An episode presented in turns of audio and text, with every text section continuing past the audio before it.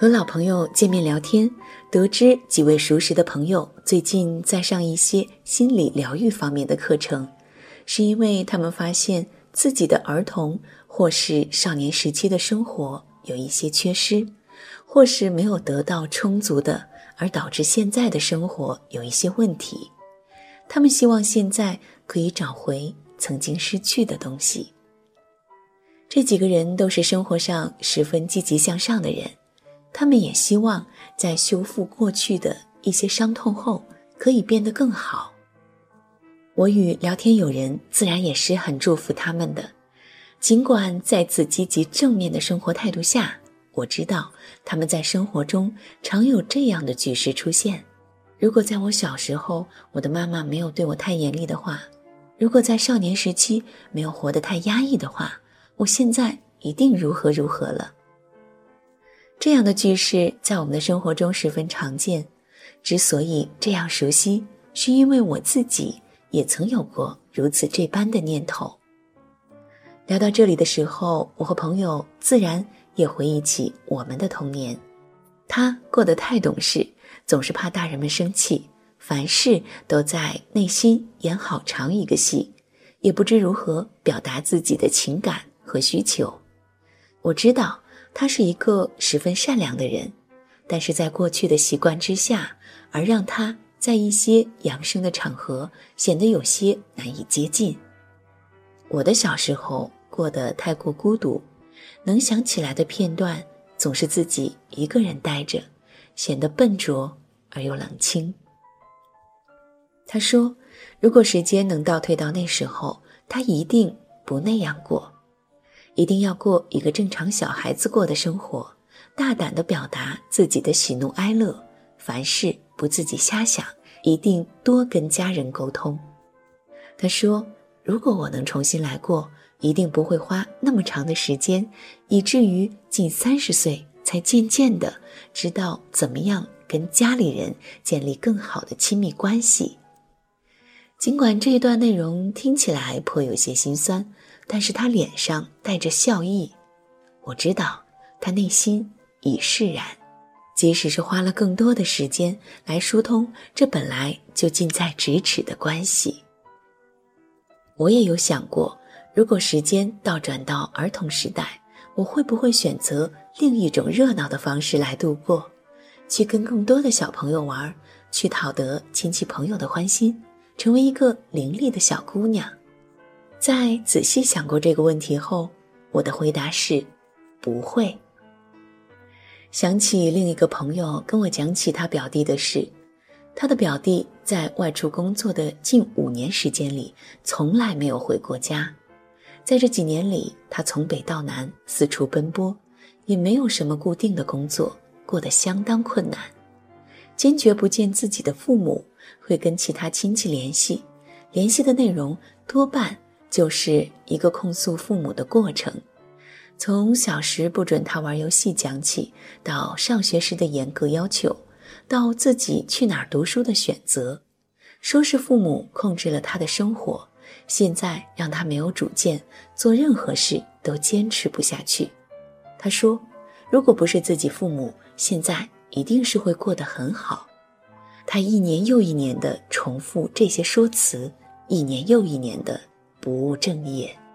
一个年近三十的男子把现在生活的一切现状与困境归结于父母，听起来是让人心寒的吧？尽管他父母曾经的管教方式的确是不太妥善的，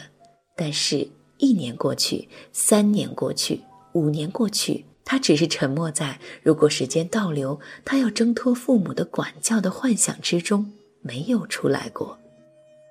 我不知道他是否思考过一个问题，那就是如何在四十岁的时候不曾再有“如果”这个想法折磨自己；如何在四十岁的时候不会时常说“如果我在三十岁的时候改变生活的态度、改变生活方式，那么我现在四十岁就不会一事无成”；或者，他依然还会把所有的问题归结为当初父母的管教之错。或者这样的如果会持续一辈子。我们生活中存在着许多这样的表弟，有的人能快速抽离，有的人一直不能自拔。他们称此为原因论。有的人是无意识有这种埋怨，也想改变过去的幻想；有的却是长此拿这些悲伤的武器来打乱现在的生活。著名心理学家阿德勒在。被讨厌的勇气里提出一个理论，叫目的论。我觉得目的论开启了一个全新的视角，是一种人本主义的视角，承担起自己的责任。阿德勒心理学提出的目的论，是为了强调个人要担负起自己的责任，生活是自己选择的，不能把责任都推卸在过去或父母。决定我们自身的不是过去的经历，而是我们自己赋予经历的意义。值得注意的是，并不是说遭遇大的灾害或者幼年受到虐待之类的事件对人格形成毫无影响，相反，影响会很大。但关键是经历本身不会决定什么，我们给过去的经历赋予了什么样的意义。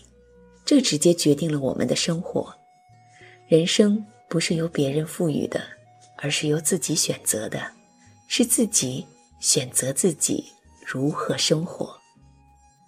阿德勒把这一类人称为缺乏勇气的人们，他们总是在为自己的不成功找一个无法改变的原因，并且希望这个原因改变。这个矛盾其实是自己造成的。即使原因改变了，很快缺乏勇气的人会重新找到另一个类似的、看起来无法改变的原因，再次为自己的失败找借口。当然，我们也深深的知道，每个因为原因论而控制过或者折磨过的人，自身也是痛苦的。但是，一旦陷入到一种总是要回到过去、改变过去的意念之中，那只会让现在和未来更加难过。所有改变不是一种倒转式的重新来过，而是一种更新和替换，